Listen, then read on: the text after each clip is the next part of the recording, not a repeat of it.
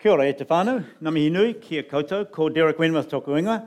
Uh, it's my pleasure to be able to uh, share some thoughts this morning with you uh, following our series on Philippians. And um, Paddy, that was an amazing uh, way to lead us in worship. It was so perfect for what we're about to read.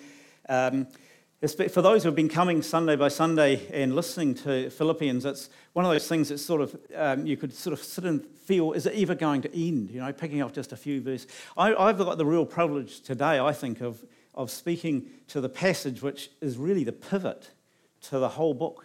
It's the passage that really brings the story home. So, uh, join me in, uh, in that ride. I'll just see if I can open it. The um, the stories that we've heard, really, uh, a lot of them kind of are speaking to a local congregation because that's who the Philippians were, right? They were just like us, they were a congregation of people who were gathering together and who had um, followed the way of the Lord. Paul had been in their midst, he had taught them, and now Paul was away uh, from them and unable to get there because he was um, holed up in house arrest in Rome. And so these, uh, these stories lead to us this one character we're going to learn about today. Hopefully, this work. Here we go.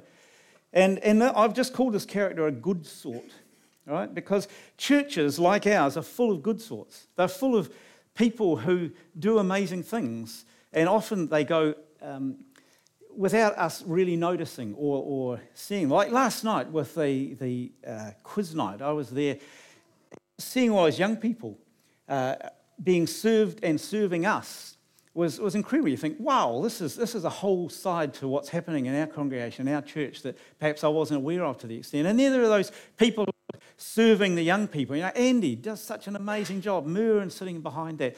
We, we've got lots of good sorts that, that hold things together. I want to introduce you to a good sort that is in my life, and following the tradition of um, the, previous, uh, the previous speakers we've had. It's my wife, Jane. And uh, I think she's a good sort. You know, she's a, she's a great wife, great mother, great grandmother, not a great grandmother, but a really good grandmother yet. And, um, but, you know, she's also, she's been an early childhood teacher. She's been a, a, person who cares for elderly with dementia. She's a food bank coordinator. She, she's been a drama um, coordinator. Each of us has got a story, right? Every single person in this congregation will have a story that makes us a good sort of some description. And part of the joy of being a, living a life with Christ is learning what that story is that lives out in each other. But significantly, and this is part of what I think is so good about uh, Paddy's leading us in worship, is understanding what is our story? What's the story that we're creating? What is the story that God's preparing our life? I'll tell you a story. Last night on the news, Jane and I were sitting there and we were watching that little snippet about Mark Inglis. Did you see that? Yeah, one person saw it. Everyone else didn't watch the news. Okay. Mark Inglis, some of you may know, at the age of 23 was trapped on the top of Mount Cook um, and, and um, with Phil Doole. The two of them, 23 year olds, triumphs, bit inexperienced, perhaps taking risks that they shouldn't have. And they were sitting up there trapped in an ice cave. All right? Mark Inglis uh, has gone on, many people might know, he, he had both legs amputated. In fact, both of them did that. Uh, he went on to climb Mount Everest with legs amputated. He's become quite a, a, popular guy. What you don't know is there's a story that involves my wife about that. She lived in Twizel when they were up there. And for nearly a fortnight, there was fog, clouds, no one could get there to, to bring these people off. And last night on the news, they were talking about how, you know, nearly a fortnight later, finally they were rescued. What you don't know was that in Twizel, there's a little Christian fellowship. Jane was a part of that. And one day, they'd been praying and praying. One day, the Lord spoke deeply to Jane, said, I want you to go and pray for these guys up at Mount Cook. So, what do you do when you're just a young person? She rings a pastor, says, I think God's saying this. Pastor said, Let's do it. Gathered a group of people. They went and they sat in the little chapel up in Mount Cook, prayed for these two guys stuck in an ice cave up in Mount Cook. For days and days and days, it had been so foggy and cloudy, no one could be get, was able to get there. In fact, an army helicopter had tried to get there and crashed. It had not happened. While they prayed, the clouds parted, a helicopter went and lifted the two out, and then the clouds came back again. That's a story that we need to understand is is a part of the story. It's not told, but it's a story of someone's willingness to listen to God and follow what they said. Right? There are lots of stories that we've got that make it, you make you a good sort. You know, we, we watch these things on television, don't we? And we see these people and we think, if only we could be like them. If only, you know, that could be something that I could do. Well, the thing is, God could make that a story of any of us. I mean, I was reading Barbie's newsletter this week. Wonderful little testimony about Colin Wordsworth in there. Thanks, Barbie. Just a story that, that's uplifting about a good sort. We heard Penny story this morning. Hadn't heard, didn't know that that was the sort of thing happening. Great stuff. And we could perhaps go around the church to the stories of good sorts, of people who are doing the things that matter. And they're doing them not because they want service and recognition, but because in their heart it's about walking with the mind of Christ, doing what, what God wants us to do. And so I think we've, um, we've got a lot we can learn from there. Last week, Andrew Bardsley talked about good sorts, really, in this verse here. I have to face this way because I like saying. Do everything without complaining or arguing, so that you may become blameless and pure, children of God without fault in a crooked and depraved generation, in which you, and this is the key, shine like stars. And, and that stuck with me when Andrew was speaking a couple of weeks ago. The shining light, that's what God's calling each of us to do. Wherever we are, at work, in our neighborhoods, in our families, He wants us to shine like stars. I, I, Andrew talked about the, uh, the, the message version, which has a slightly different take on that. But you can say the same thing, you know, carry the light giving message into the night so that you'll have good cause there's a, there's a lot of um, uh, interpretation behind that that is speaking about the spiritual warfare that we're engaged in. That there's this battle against good and bad. And there's, there's often not just you know, the world we live in and as we see it, but there often we need to be aware of those spiritual forces that are in the background. So when we carry that light into the night, there's another way that we can look at it. I think, I think this is the lead up then to where we come to today. This is where we um, have this big long verse. So I'll start here. And ignore this, not the message, it's actually the NIV. I got this part wrong, the message on the next slide. But look, this is Paul speaking. But I think it's necessary to send back to you Epaphroditus, my brother, co worker, and fellow soldier, who is also your messenger, whom you sent to take care of my needs. For he longs for all of you and is distressed because you heard he was ill. Indeed, he was ill and almost died, but God had mercy on him, and not only on him, but also on me, to spare me sorrow again, sorrow.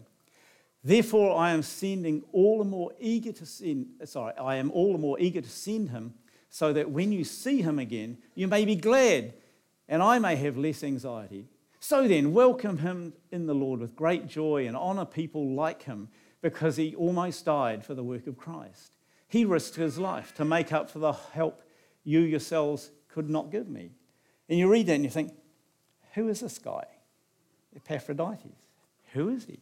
That he should suddenly come to the fore. He's only mentioned two times in the entire Bible, and yet he had a really pivotal role to play in the formation of, of the Christian church in the New Testament. Why? Well, the background Paul is sitting uh, in house arrest, as I say, in Rome. He's unable to come back to the Philippians. He longs to be with them. They long to have him there. He's, he's got all sorts of things to say to them, but he's, he's in house arrest. The Philippian church do what many churches do when they hear of someone in trouble, someone that they care about a lot. They prepare a care package for him. Right? And then they think, well, how are we going to get there? Because there's no um, UPS and all that sort of thing in there. We've got to get someone to take it. Oh, we'll pick Epaphroditus. I'm not sure why he's picked. We don't know why, but he's the guy that's chosen, right? So Epaphroditus is the guy that treks off to Rome and takes this care package to Paul. What's in it? I don't know. Right? But we'll call it a care package. It would perhaps have a message and a love, you know, extending the love from these guys and support and hoping he'll get well and all this sort of stuff. He'll get out of prison soon. So Epaphroditus wanders off. Now, all he has to do is one thing take the message to Paul. Right? Just deliver it and then come on back. That's all he had to do. But what did he do? No, he gets there and he sees Paul in house arrest, not very well looked after, health perhaps a bit failing, not, not in terribly good nick. And so what does he say? You oh, I'm not going to go back. I'm going to stay here and look after Paul. I'm going to, I'm going to care for him. I'm going to encourage him. I'm going to be here and be his support while I'm here. And so we don't know all the detail of it because very little is written. But we know that in the time that he stayed there, he, he spent that time sacrificially giving to Paul and actually also put himself at enormous risk. Because to stay there and look after Paul, he could have ended up in house arrest. So there was an attitude in his heart of service, selfless, sacrificial service of Paul, put himself at a whole lot of risk.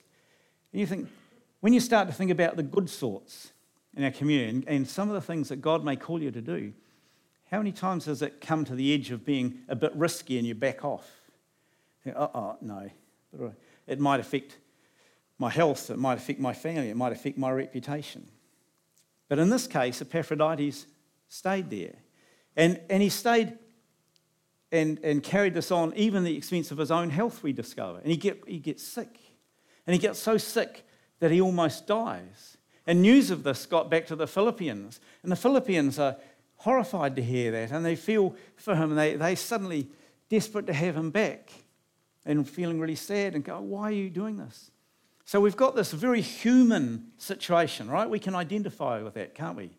It's not some highfalutin spiritual, scriptural. This is just a natural thing. Some guy needs help. We send some help to him. The person who goes and takes the help ends up sacrificing a little bit of their time and effort, and then they find themselves getting caught up with it and illness and so forth. And suddenly we've got a whole lot of people concerned and caring for each other in different ways. But the point is, if we look at, and this is the message, you can, if you can read while I'm speaking, I'm not going to read that. You can see some of these extra little things coming through, the, the, the sort of nuance, if you like, of, of the message that was happening there. But the key to the story is that when Paul is back, when it starts with, for right now, I'm dispatching Epaphroditus. What's he dispatching? What do you think he's doing? He's just received a care letter. What do you think is travelling back with Epaphroditus? The letter that we've been working through. Right? This is, this is the crux. The letter with everything that we've been learning about, everything that we've been um, hearing teaching about in that letter was, in, was what was sent back. It was entrusted to this guy now to carry back to the Philippians. This is what makes him such an important person. Really, really interesting. So, what do we know about Epaphroditus? Well, I mean, he existed obviously before there was any email or postal service because that's why he had to take it. If we look at this, a few things. One, he was actually a member of the church. Last week, right, Bruce gave us a great talk about Timothy, and we know about Timothy. There's a couple of extra letters just written to him personally, and it was a lot there that detailed the character of a person who was just solely devoted to supporting Paul and working alongside him. So, what was different about Epaphroditus? Because they, they, they appear in that same little chunk of scripture in, in Philippians.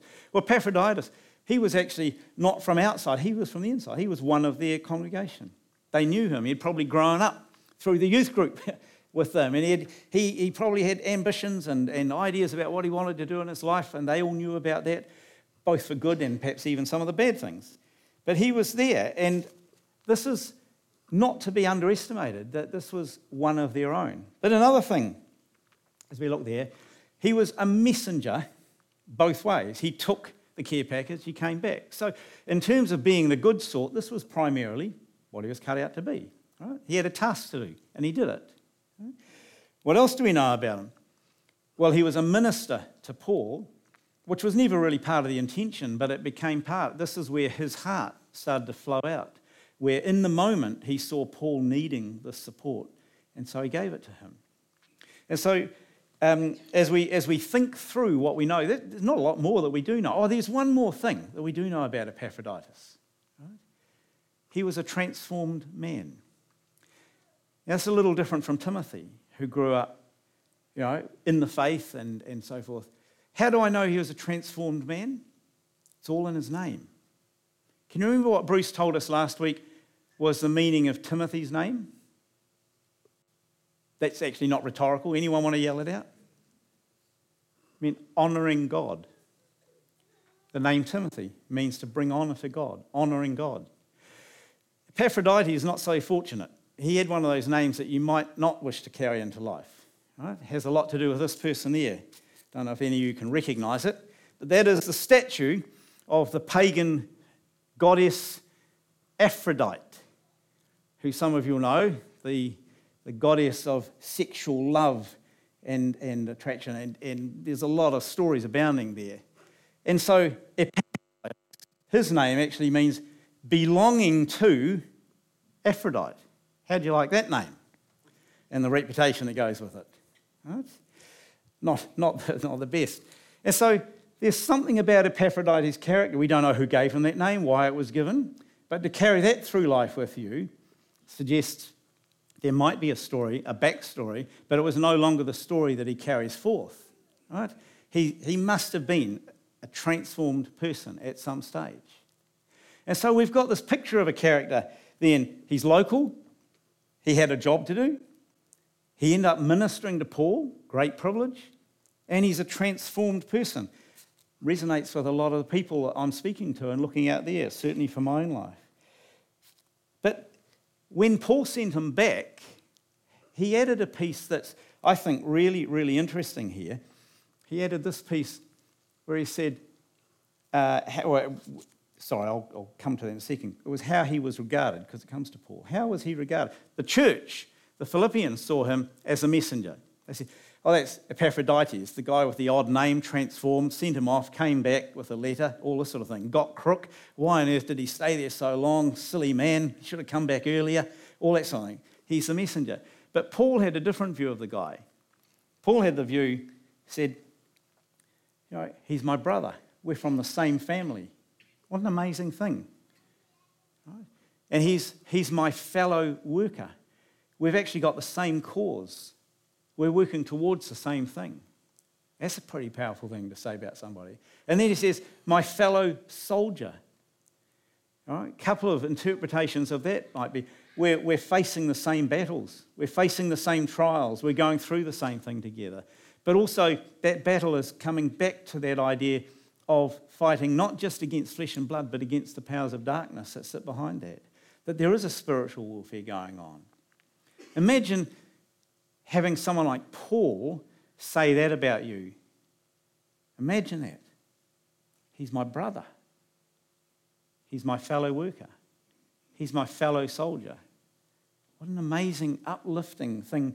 Now, why is he saying that to them? Because when he went back, Paul had more of a message. But if we look at the characteristics of Epaphroditus' ministry, you know, here's his heart everything that he did, and it was an example of sacrificial service.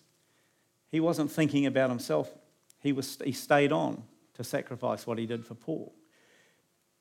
He was more concerned about what he could give than what he could get. To me, that little sentence is really the, the, the crux of the whole issue.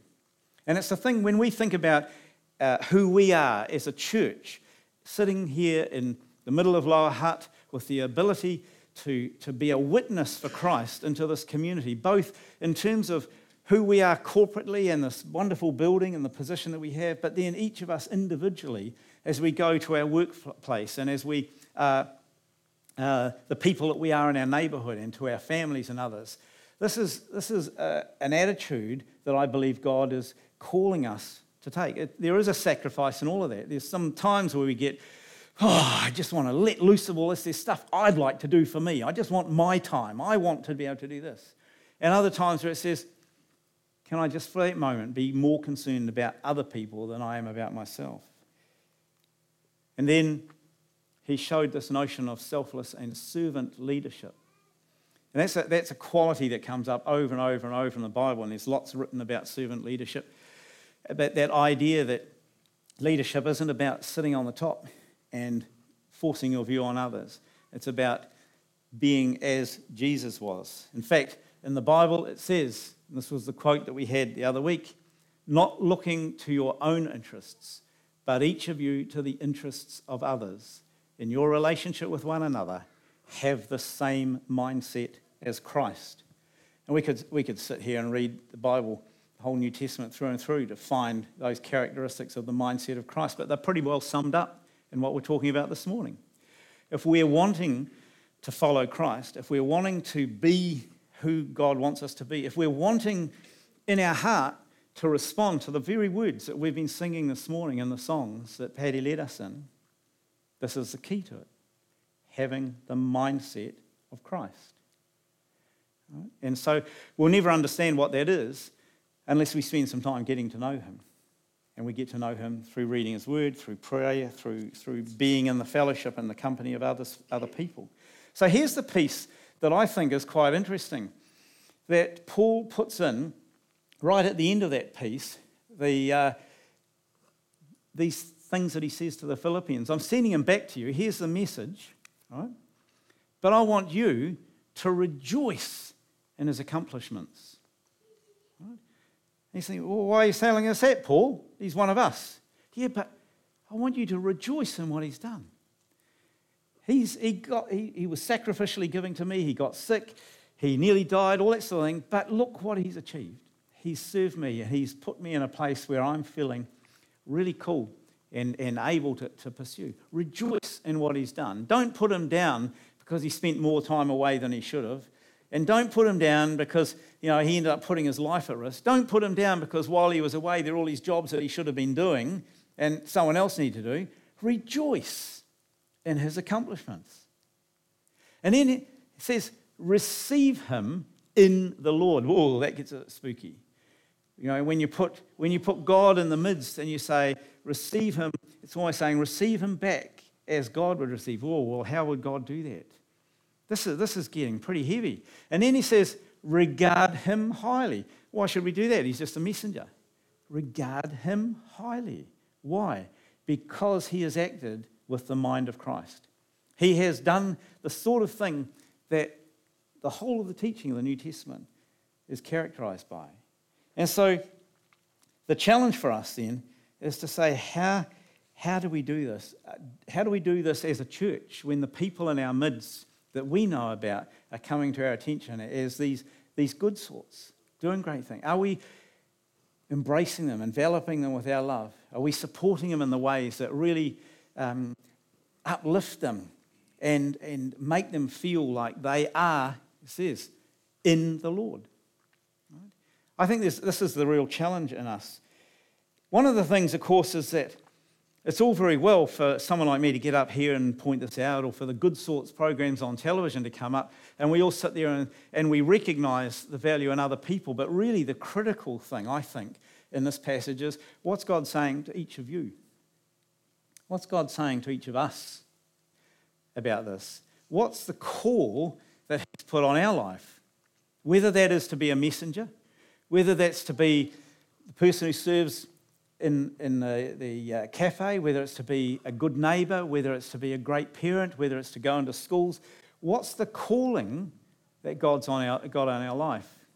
And I want to, I want to share as this is pretty short sermon because I reckon it's, a, it's, it's just so meaty stuff, give you a lot of time to really digest. But I want to finish, uh, get towards the end. Oops, he says, push the right button, Derek. Um, he says, Some of you might know the, um, the singer songwriter Keith Green. You'd have to be pretty old and live last century. But um, this was one of the most influential songwriters in my Christian walk as a young Christian. Back in the, in the 1970s, he, was a, he had a lot of influence. And, and some of his sound, songs were profound because he wrote from deep within the wellspring of who he is and his yearning to be like Epaphroditus, his yearning as an expression of who he wanted to be to have that mind of Christ. And this song, as you look at it there, this is first couple of verses out of one of my favorite songs, which comes off this album called No Compromise. What an amazing attitude, isn't it? I'm not going to compromise. I'm all out for God, no compromise. And he says here, I make my life a prayer to you. I want to do what you want me to. No empty words and no white lies, no token prayers, no compromise. I want to shine the light you gave through your Son you sent to save us from ourselves and our despair. It comforts me to know you're really there. And there's a challenge, I think. Do, do we know daily, not just looking back to when we became a Christian, daily, do we rise in the morning and know that God is really there? That, I put that up because to me, that's, he, he's probably reading the book of Philippians when he wrote that. It refers to the shining stars. It's referring to, you know, the light you gave about no, um, no, no mucking around here, no kind of white lies, and so just all out for God. You know, Keith Green was interesting. He was one of the major influences in the life of Bob Dylan. There's a bit of trivia for you. The, the three albums in his life when Bob Dylan was going his, through his phase where he, he really became all out for God. And um, Keith Green was one of those who gave him a lot of the support, wrapped his arms around him. And I think this is, this is the, uh, the, the story. At our life group that we have at our house on, on Thursday night, we were unpacking some of the ideas uh, behind the sermon that uh, Bruce preached, but we were looking at this idea of the call of God on our lives and, and the fact that all of us, every single one of us, we can't project it onto someone else and say, oh, they're a good sort, aren't they? Oh, yes, that's a good sort. God's call is for every single one of us. And we, we were looking at just a little um, question in a, in a guide we were looking at, and I'll read it. It says, A non serving Christian is a contradiction in terms. A non serving Christian is a contradiction in terms. You see, God is calling each of us to something. Problem is, often we sit there and we're waiting for that big thing to be called to. And we miss the fact that every day, the person we're sitting next to on the train, the person that we talk to on the street, the time then our, our sons or daughters or our grandparents have that phone call every day, those opportunities are a part of our calling. Just like Jane when she heard God speak about going up to Mount Cook. Turned out to be pretty adventurous, but that was a small thing. And it's, a, it's that thing say, oh, was it really God? Has he got my phone number? I'm not really sure if that's, I've never heard him speak before. What do I do? But there are times where we learn through experience to hear God and we act. When we're doing that, we're working in the mind of Christ. And so when we ask that question, how am I serving Christ? That's what we need to keep in mind. That every single one of us is called, and the how is epitomized in what we've just read about today with Epaphroditus. Who knew who he was? Two mentions only in the Bible, and yet so pivotally important. Why? Because his life was characterized by those things the sacrificial service, the servant leadership, the ability to follow with the mind of Christ into the situation that he was presented in. So here's, here's how I want to finish make it a personal challenge for every single person in our congregation. What sort of Epaphroditus are you or am I? Perhaps we won't own his name, but we would certainly love to own his characteristics. What are the ways in which people could look at us and say the things that Paul said about Epaphroditus. Not that that's what we're seeking to have said about us, but Epaphroditus wasn't seeking that from Paul, but it happened because those characteristics. So I ask again, how are we working in ways which other people might say those things about us? And then think about what is the work we're doing. I've spoken to a couple of people in the last fortnight who have said, Oh, I'm looking at changing my job because it's not this and it's not that.